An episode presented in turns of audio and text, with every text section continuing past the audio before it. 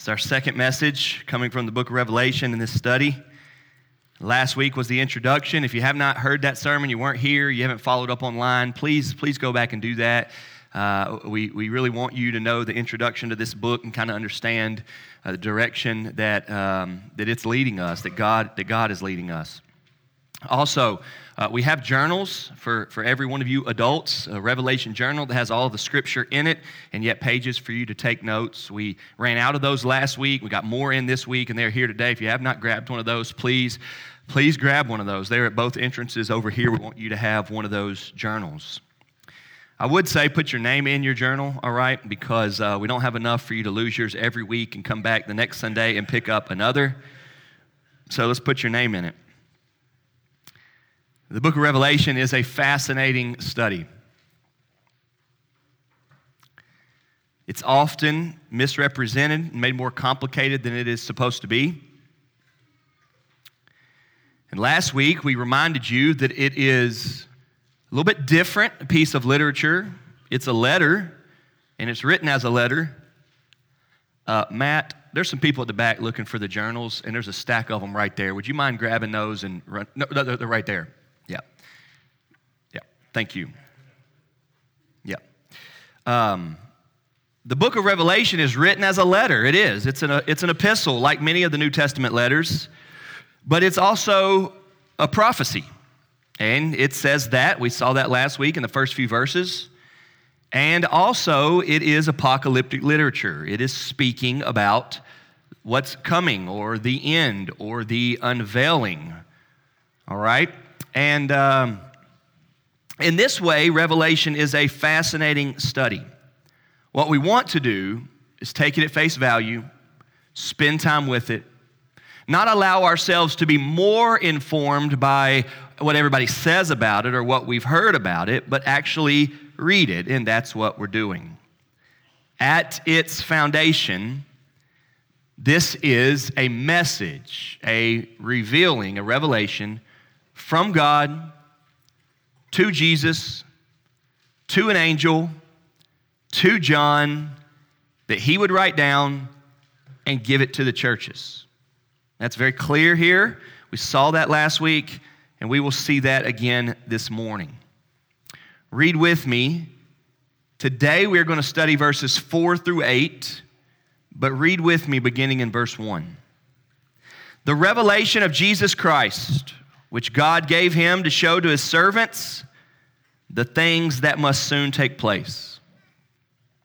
He made it known by sending his angel to his servant John, who bore witness to the word of God and to the testimony of Jesus Christ, even to all that he saw.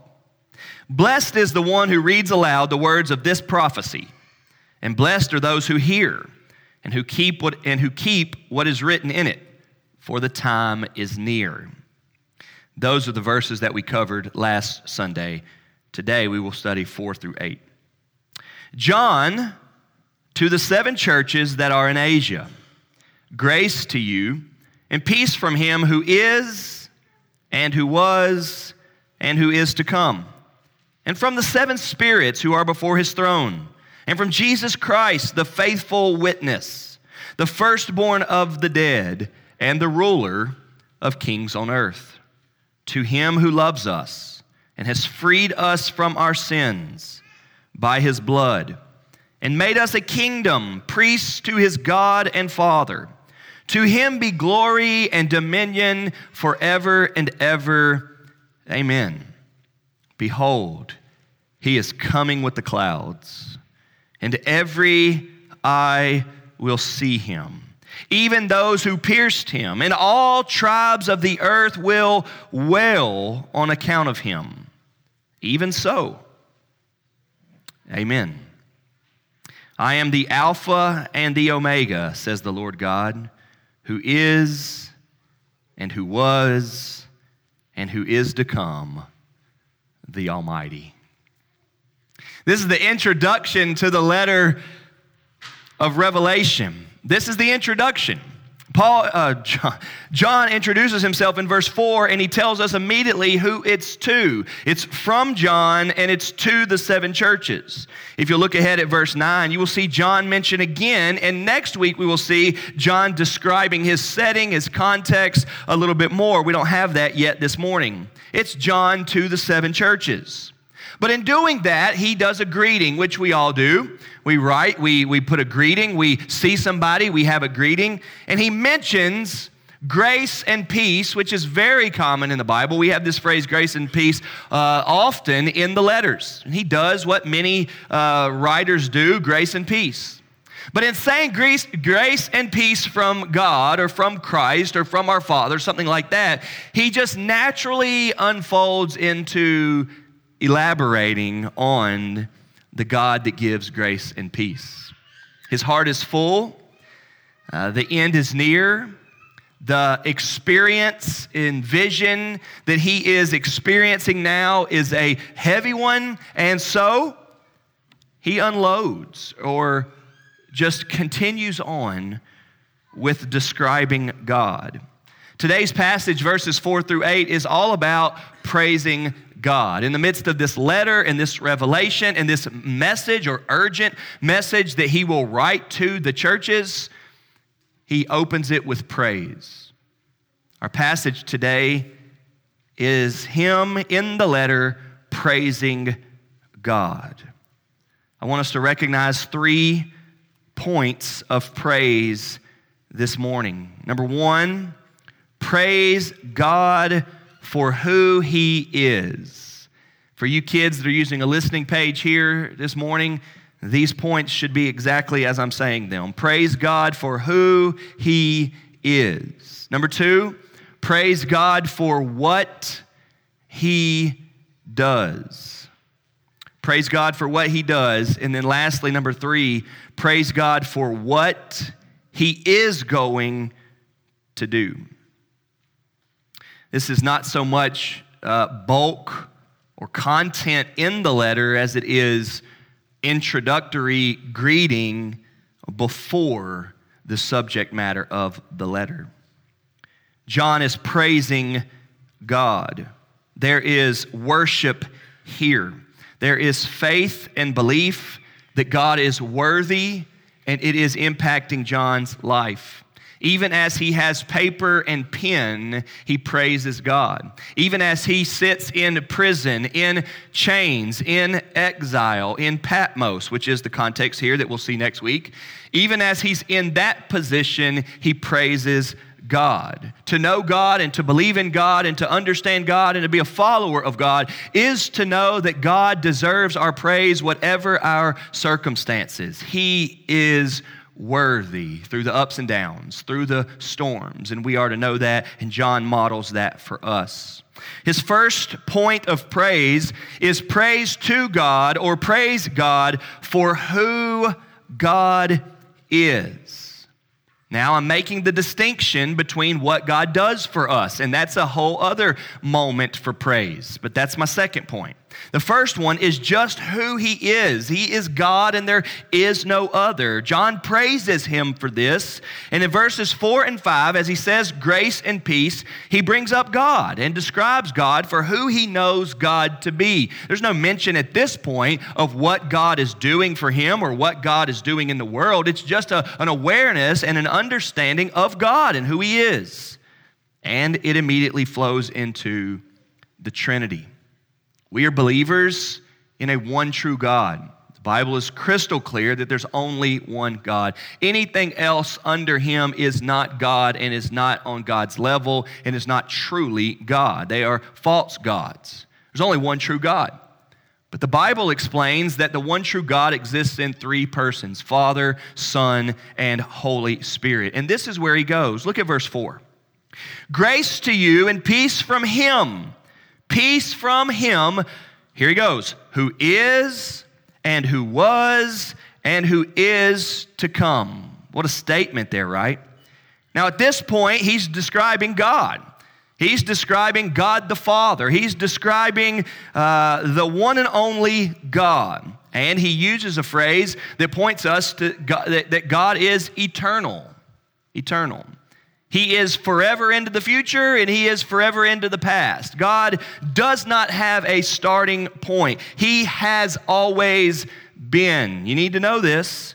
There are no limitations with God. There are no weaknesses with Him. There are no shortcomings. There are no things that He can't deal with. There are no things that He doesn't understand. There are no things that He won't get involved with. God is God, bigger and badder than everything. Badder in a good way. You know how we use that. He is bigger in everything and more strong and more wise and more powerful. And so He's described here as who is and who was and who is to come.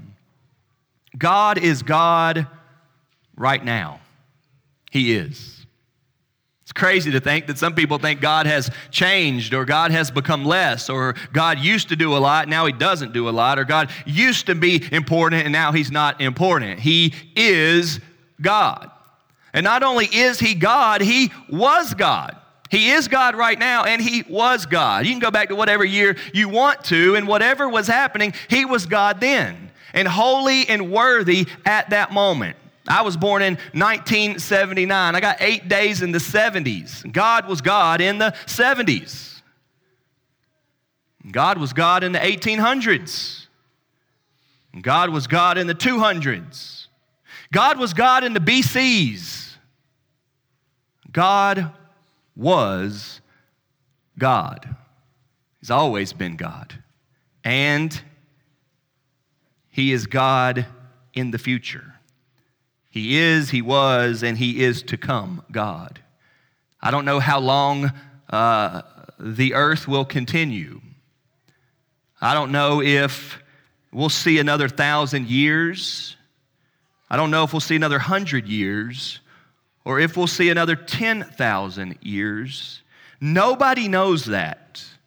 But God wants us to know that forever or however far it goes into the future, He will be the reigning God in that moment.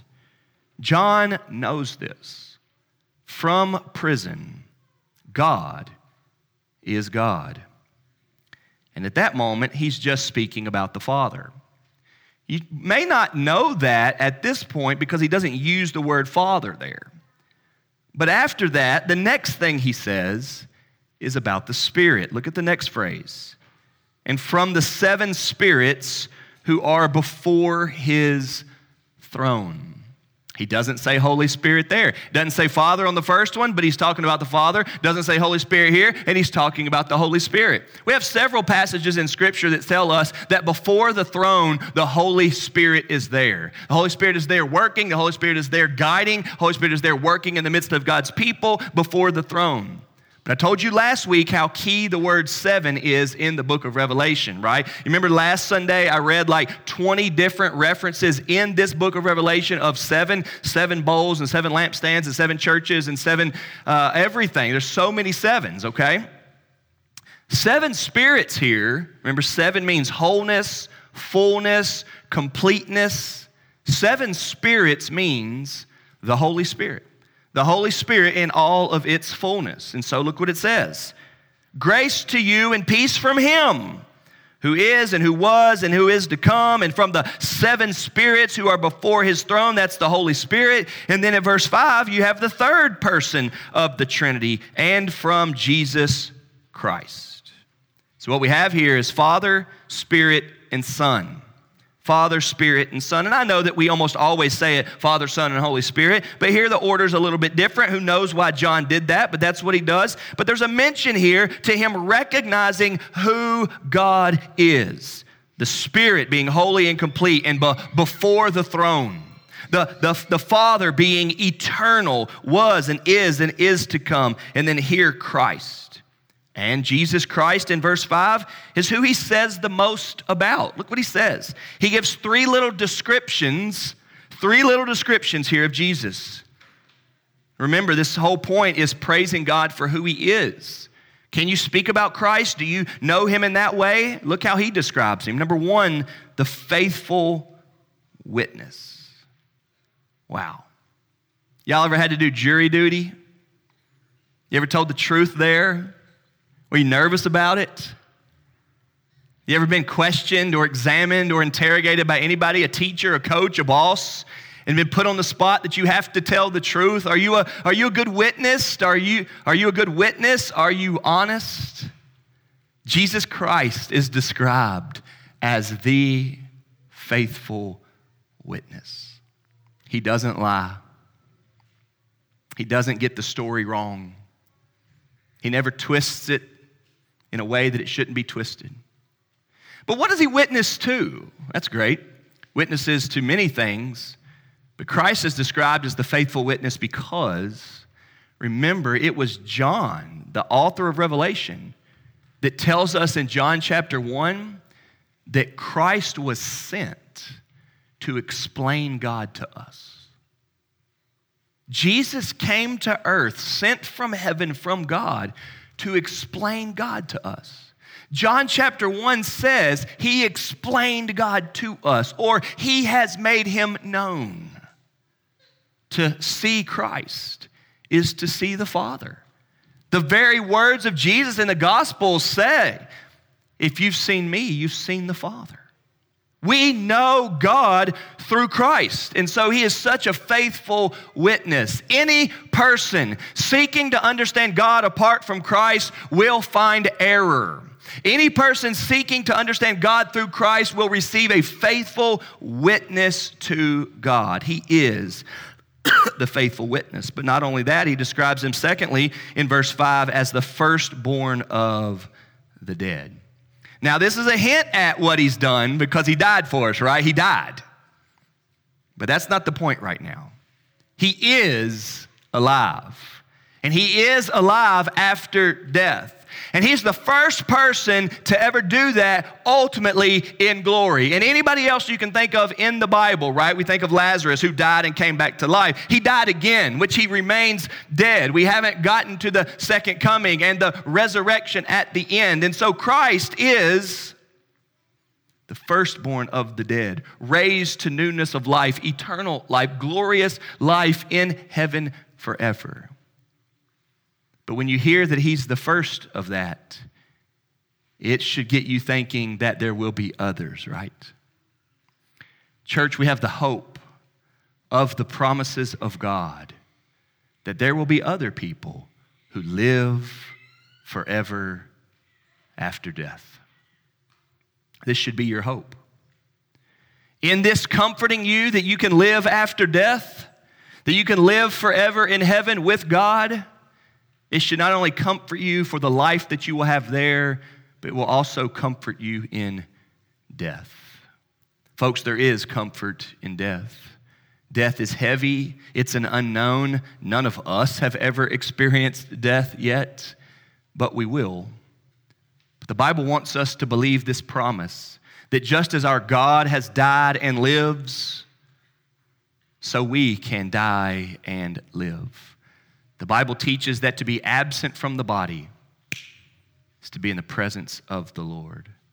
That your last breath on earth becomes your first breath in front of God. Alive, alive after death, born after death, to use this, which Christ has already done. But this does speak to what he has done for us, and that's my second point, so I don't want to go much further with it. Just hear now that he is praising God for who he is, and when he gets to Christ, he's the faithful witness and the firstborn of the dead. And then the third thing that he says here at the end of verse 5 is, He is the ruler of kings on earth. All authority in heaven on earth has been given to Christ. He is over everybody. He's the boss's boss, He's the king's king. He, he is the master of masters and the Lord of lords. Whoever is the richest, he's higher. Whoever is the smartest, he's higher. Whoever is the most powerful, he's higher. Everybody is in subject to Jesus Christ. John's just writing a letter to churches. And he says, Grace and peace to you from God, and we get this. Praise the Lord. His point here is praise God for who he is. When we start talking about people, admiring them, appreciating them, loving them. Tomorrow's Valentine's Day. We gotta, we gotta, we gotta figure out why we love our spouse. You can, you can run into only loving them for what they do, can't you? Well, she's such a good cook. I mean, I love her. I wouldn't eat if I didn't have her, you know, something like that. I'd live off McDonald's and Little Caesars every day if it wasn't for Val, you know. But listen, that's only a part of it. That's only what they do. And you can ask anybody, any spouse. That, that wasn't supposed to be chauvinistic or derogatory. You can ask any spouse, like, that means you're using me. If you only love me for what I do for you, that ain't right. I'm more than just what I do. And that's true. There's a real aspect of Christianity. It's my second point this morning that we praise God for what he does.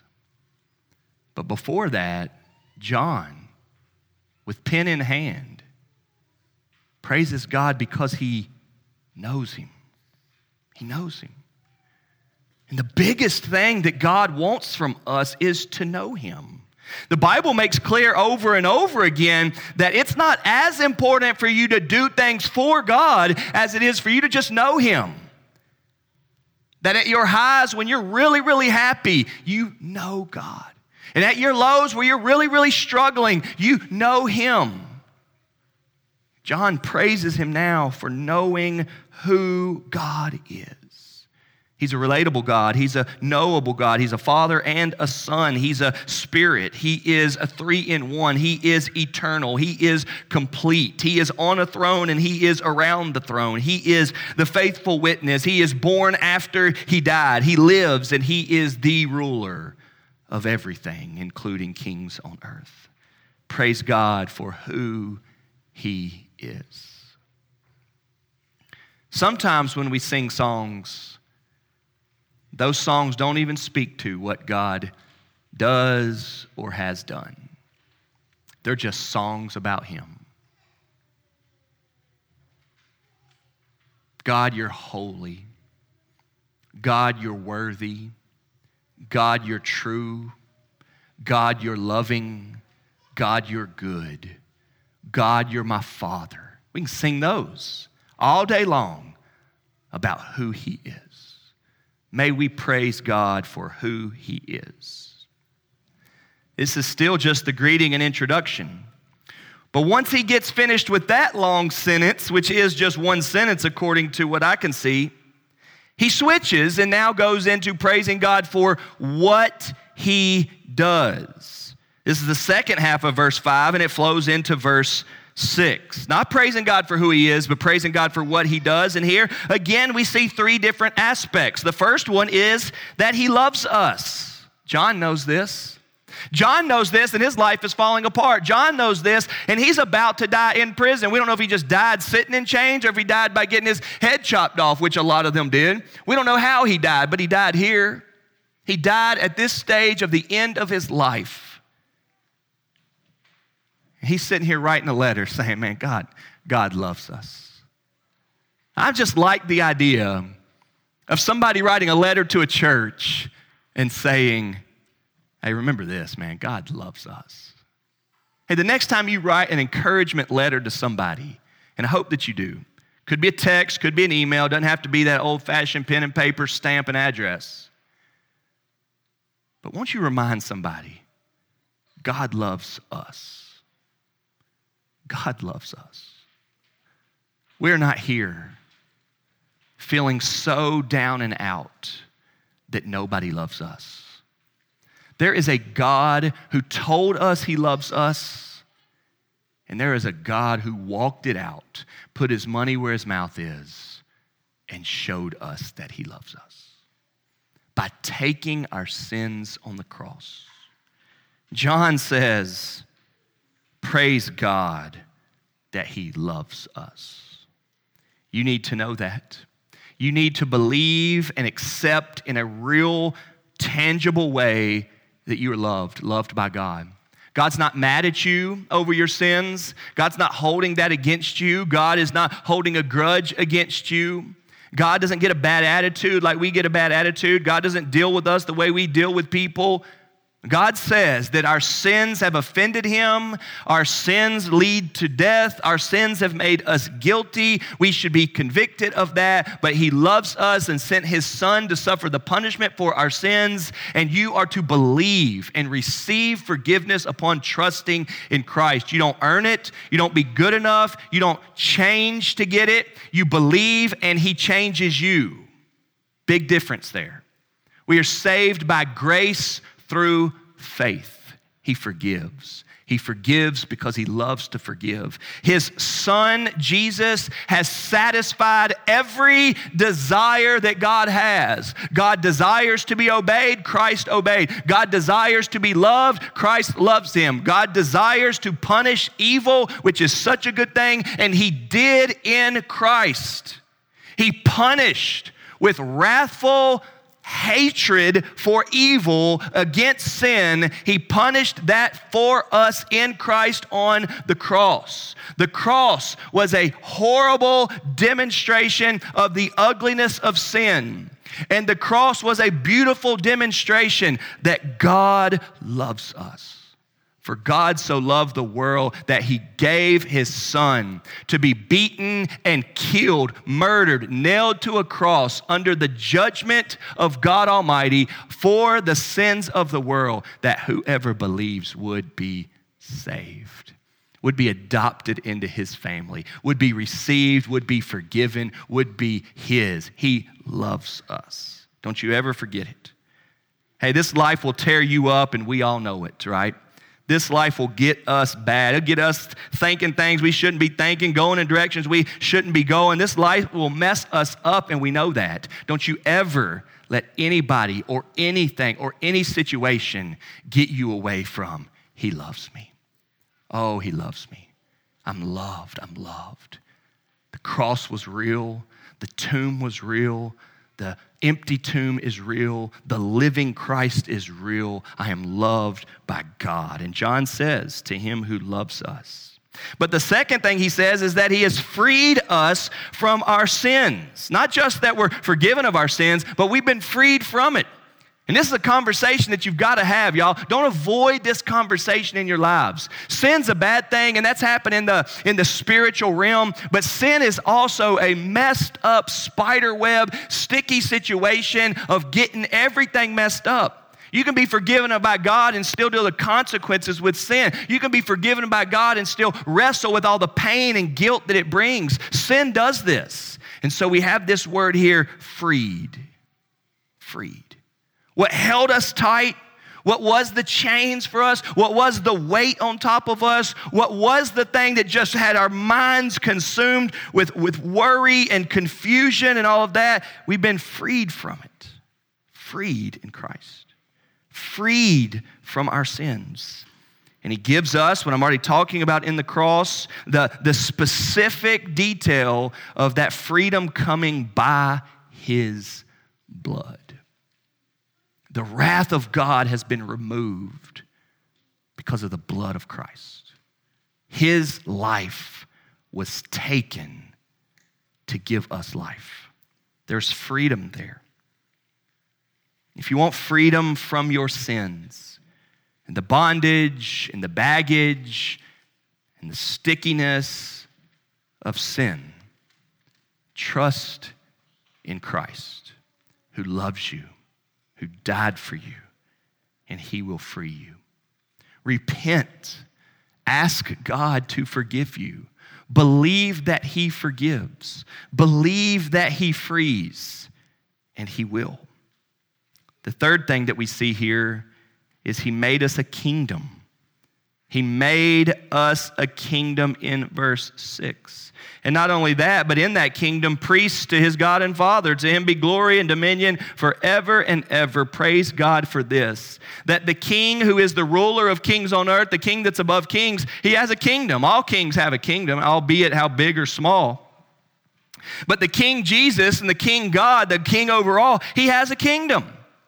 He has a, a, a, community or a, a place in which he reigns over all of it. One day that will be final, and it will be the new heavens and the new earth, and it will be as we think of heaven, the kingdom of heaven. But even right now, there are so many places and people and areas that the king reigns over in his kingdom, namely hearts and lives of those who are believers. You are in the kingdom the king reigns over you. May that comfort you. You are his. And so, because of what God has done, not who He is, but what He has done, He loves us. He's freed us from our sins, and He's made us a kingdom. We are people and uh, priests inside of God the King's kingdom. Praise Him for that. What we have in John's first few verses here of 4, 5, and 6, we see Him worshiping God for who He is, and we see Him worshiping God for what He has done. It's awesome for, for you to say that you love your spouse because of what they do, and it's awesome for you to know that you love your spouse just simply for who they are. A matter of fact, it's great for you to understand both of those. And it's great for us to understand both of those about God. We need God to do some things for us, right? There's a place to love God simply because we know Him. But the truth is about this life and about us sinful people and our disobedience, if God ain't gonna do it, it ain't gonna happen, right? If God's not going to be the one to get us right, it, we aren't going to get right. If God's not going to be the one to bring healing in our lives, we're not going to find healing. If God's not going to be the one to bring forgiveness into our hearts and our souls on the inside, it's not going to happen. If God's not going to be the one who gets us truly in a relationship with God, that won't happen. All the effort in the world will not get us there. If God's not going to be the one to bring us into his family and into his kingdom and therefore into heaven, we will not get there. The Bible describes a ladder getting to heaven. And we love that. You will see angels ascending and descending from earth to heaven. That's a description in the Genesis, and that's a description in John. And Jesus says, That is me. You will see angels ascending and descending on me. Jesus is the ladder to heaven, and He will get you there. But it's not an actual ladder that you climb. Heaven's a little bit higher than the largest ladder you've ever seen. It's spiritually too far away. It's spiritually too far away. One time years ago, I on a ladder changed those light bulbs up there. I was scared to death. It was so steep, it wasn't like that. It was like straight up. And I remember saying, This is too high to be on a ladder. I've never done it again. But I'm telling you, there is no actual ladder to heaven. Not an extension ladder, not a fire truck ladder, not an elevator, not an escalator, not anything that actually raises you up. There are none of those. The way to heaven is through Jesus and his blood and the forgiveness that he gives. We praise him for who he is, and we praise him for what he does. We know both of those. You don't have to be a good student to be a Christian. You don't have to be smart at all to be a Christian, right? But you do have to know God. You do have to know God through his saving message of Jesus dying for you. And that means who he is, and that means what he does. Now that I have got you thinking about who he is and what he does, those two different aspects, and him being worthy of that, I want to say just a few things that will help that click a little bit better, all right? The phrase that we have been taught to use all the time in speaking of our relationship with Christ is Lord and Savior, isn't it? My Lord and Savior, Jesus Christ, right? Well, you know what Lord speaks to? Who He is. You know what Savior speaks to? What He's done. That's my Lord and Savior, Jesus Christ. Well, who, who's that, my Lord? What's He done? Saved me, my Lord and Savior. In John chapter 9, in that passage, um, not John chapter 9, in Jeremiah chapter 9, in that passage where God says to not boast, we talk about that passage a lot. Don't boast about how smart you are, your wisdom. Don't boast about how strong you are, your strength. Don't boast about how wealthy you are, your riches. Don't. But if you're going to boast, boast about this. And he says these two things that he knows me. God says, boast about knowing me, and that I do this. I'm the one that loves, I'm the one that executes justice and righteousness. And I delight in these things, God says. Who he is and what he's done. A few chapters later, here in Revelation, we get to chapter four and chapter five. It's this initial scene early in the book of heaven, of God on the throne. And some of the songs in Revelation 4 and 5 don't say anything at all about what God has done. They're just so much like, Worthy are you and holy are you, God, right? Y'all know those songs. That's in Revelation 4 and 5. Worthy are you, God. Holy are you, God, who was and who is and is to come, right? You are awesome. But then there's other songs in Revelation 4 and 5, songs that they're singing in heaven, and they're totally different. You were slain and by your blood, you ransomed people and you made us yours. You see the difference? Some are all about who he is, and some are all about what he's done. There's a difference there, and yet both of them are really good. Who he is is deserving of worship. May you grow in just knowing God, what he's like, what he says, how he responds, how he treats people. If Jesus comes up on somebody that's a, that's a, a, sexually immoral person, how's he treat them? If you don't know, find out what he's like. If Jesus comes up on somebody that is a foreigner, not from there, how's he treat them? If you don't know, find out what he's like. If Jesus gets to spend time with kids, how's he going to treat them? If people are pushing kids to the background like they're not important, how's he treat them? If you don't know, find out what he's like. If Jesus runs into somebody who's religious and arrogant, how's he treat them? Find out. See what he's like.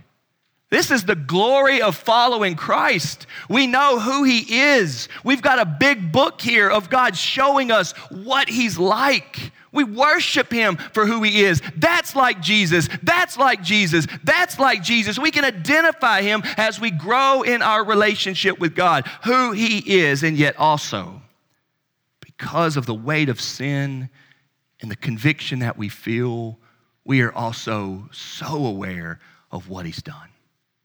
We need forgiveness. We need grace. We need somebody caring to come along and just be good to us when we don't deserve it. We need mercy. We need somebody to come along and even though we should get this, just give second chances and offer hope and restore and redeem and reclaim. And He does that. This is what He does.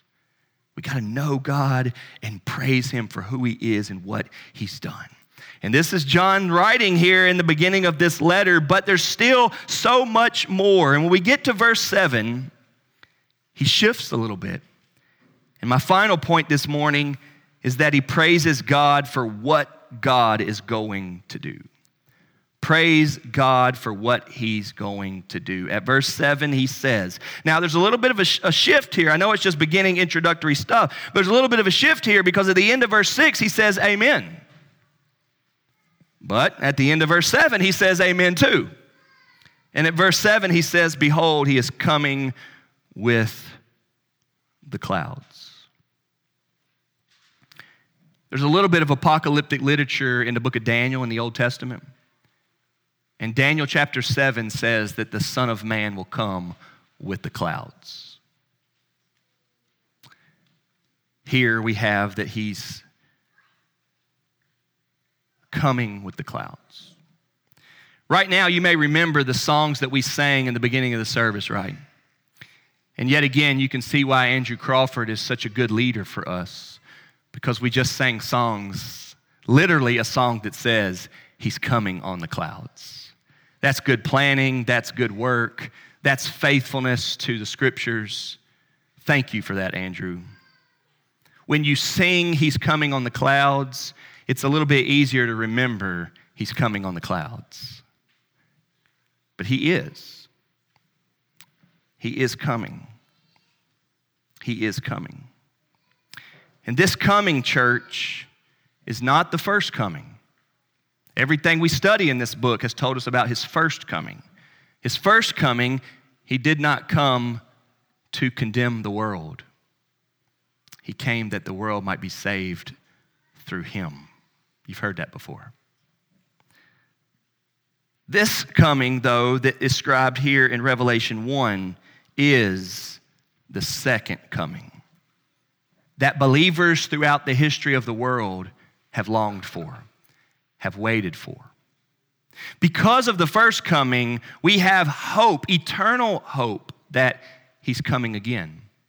Because we're believers in this book, which is the word of God spoken to the world, we know he's coming. We sang in the song after the Coming with the Clouds song, we wait. We wait for you. Christian life is full of waiting, and that's why we have such a problem because so many of us are impatient. We hate to wait, right? You go to a restaurant and they say it's going to be a 30 minute wait, you drive to 15 minutes to another restaurant and say it's a 30 minute wait, you drive to another restaurant, it's going to be a 15 minute, 15 minute wait, and you drive around. Next thing you know, you've been searching for a restaurant that didn't have a wait for an hour when the original wait was 30 minutes. This happens all the time. We just hate waiting. But Christianity says, wait. He's coming. Wait, he's coming. But see, this second coming is going to be amazing. It will be universally visible. Look what it says at verse 7. He is coming with the clouds, and every eye will see him. Notice that the Bible doesn't say that everyone will see it. That's the way you and I think about it. And because Revelation has been turned into this big, massive Armageddon apocalypse experience, that's the kind of the way we think. Is this it? If the, if the moon looks red tomorrow, somebody's gonna say, Look, y'all, the moon's red. If you see a dragon statue, somebody's gonna go, uh, Look, I think we're, we're at the end, man. There's dragons now. People turn everything into this. But notice that it doesn't say it, it says every eye will see him. It doesn't even say every person, every eye. I remember an expression that comes out when people give directions. It's hard to give directions, isn't it? Especially if they don't know the context, you know. If somebody asked me where Moby Dick was, and I said, well, well, you go down here and you, you go past the place that used to be a furniture store, and now it's turned into a church, and you go past it, and the Moby Dick's right there in the same parking lot. But if they don't know where the furniture store was and they don't know that it's turned into a church now, then they're not going to find the Moby Dick, right? They, they can't find the first thing. And so when we give directions, depending on if you're really good with directions or not, sometimes it goes over really well. I mean, y'all know some people are really good with directions. You guys just say one thing and they're like, okay, I got it. Yeah, I'll find it. And they're not worried about it. They'll find it. But you know, some people you give them directions and they're just not, they're not going to find it. And so we have an expression when we're giving directions where we'll say, you can't miss it. You can't miss it. It's like if somebody says, and this happens all the time, so what, what church do you go to? Where's your church? And I'll say, Do you know where Fairdale Road is? Oh, yeah, yeah, I go in Fairdale all the time. You know where the high school is? Yep. You know where the Dairy Queen is? Yep. Okay. If you can go from the high school to the Dairy Queen, you can't miss it. If your eyes are open, you can't miss it. Sometimes people miss it, you know, even when we say you can't miss it. But what John is saying right here, he's not saying you can't miss it. He is saying with gospel fervor, he's about to say amen after this sentence. He's not saying you can't miss it. He is saying you will not miss it. You will not miss it. When Christ returns, every eye will see it. And so, the Bible says many are waiting for that. and they will rejoice as soon as it happens. The very moment you hear the trumpet, you hear the cry, you hear the angel, and the sky opens and your eyes see it, you will rejoice. Finally, yes. We just sang about it.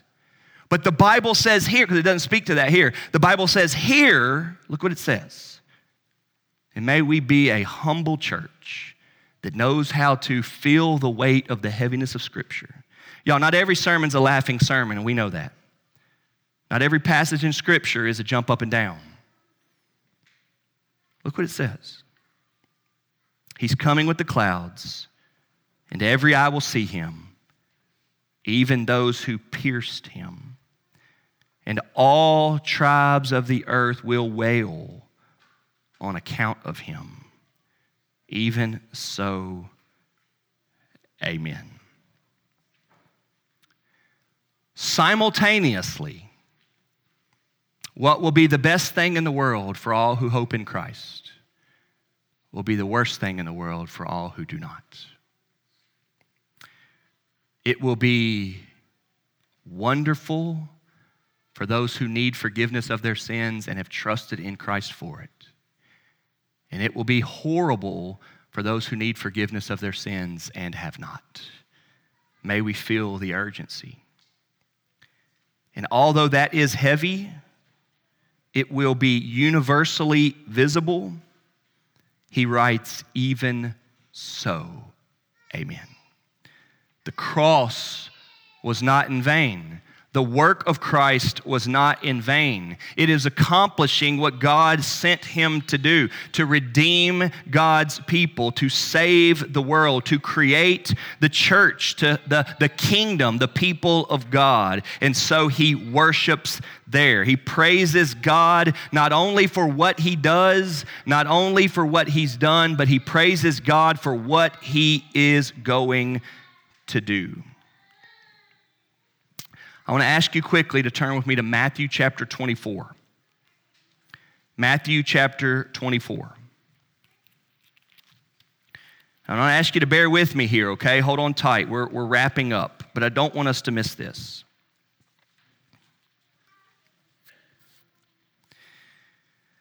Now, one of the huge questions that you all have with the book of Revelation in this study is a timeline of the end. I know that. I haven't mentioned that yet. I haven't brought that up, but I know that's really the biggest thing. I know that.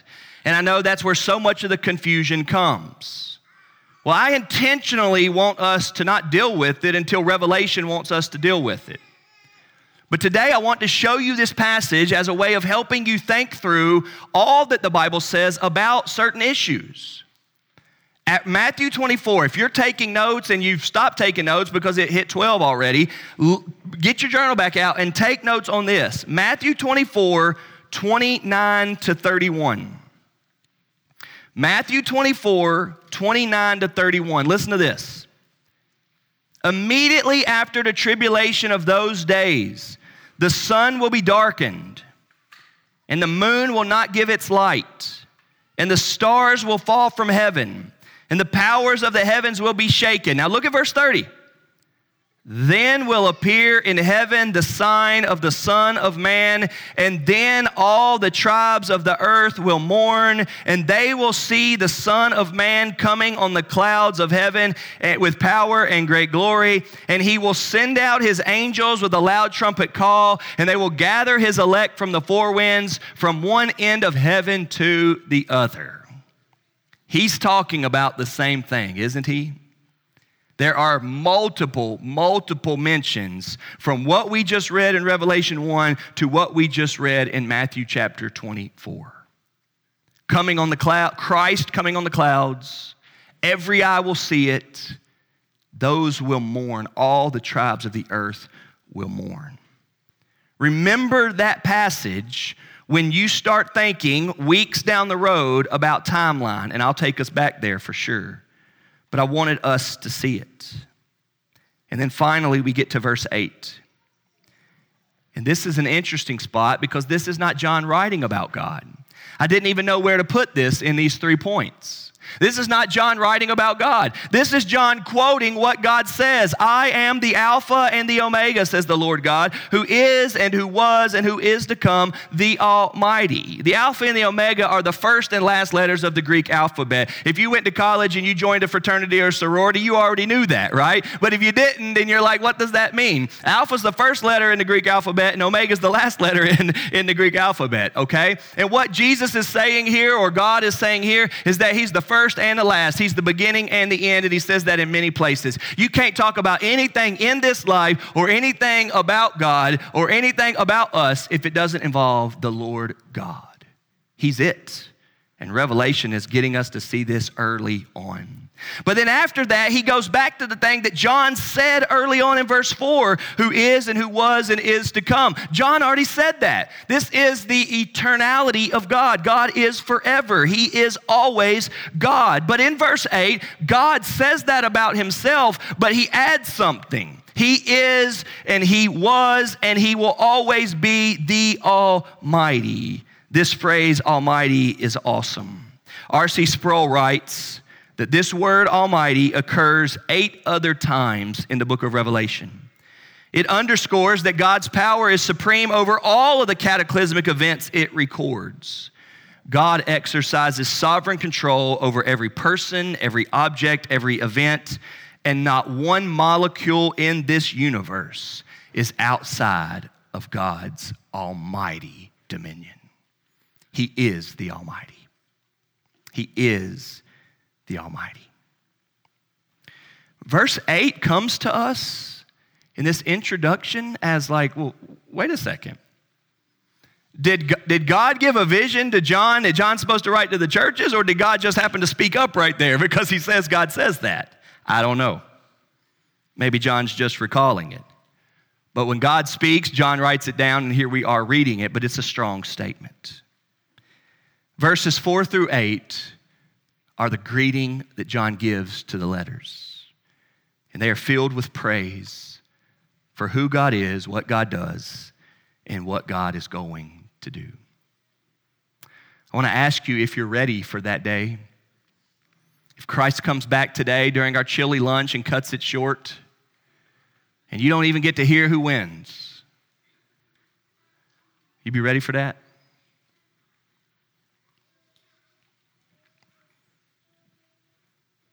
We got to be ready for it.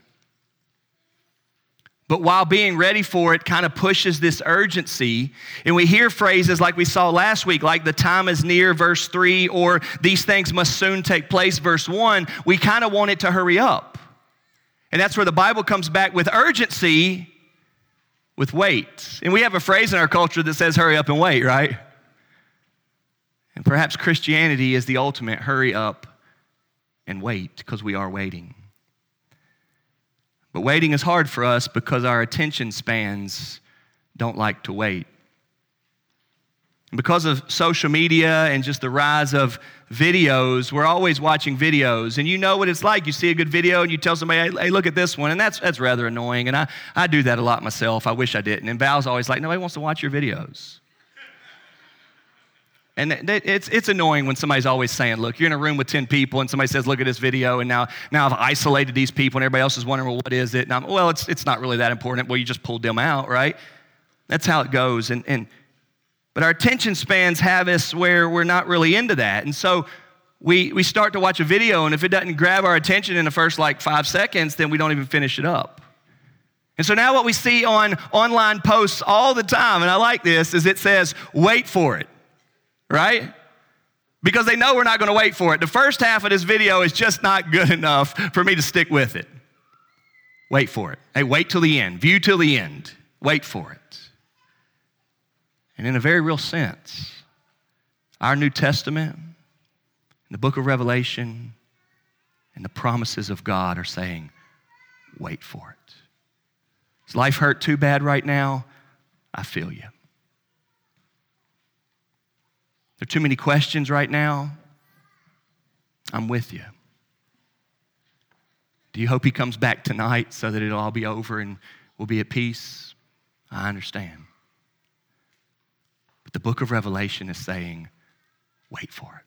He is coming. Father in heaven, thank you for this great study that we're on and for the promises that are to be believed about our Savior who loves us and freed us coming. Father, we pray that you would make us ready. Make us ready. God, we pray that we would trust and believe.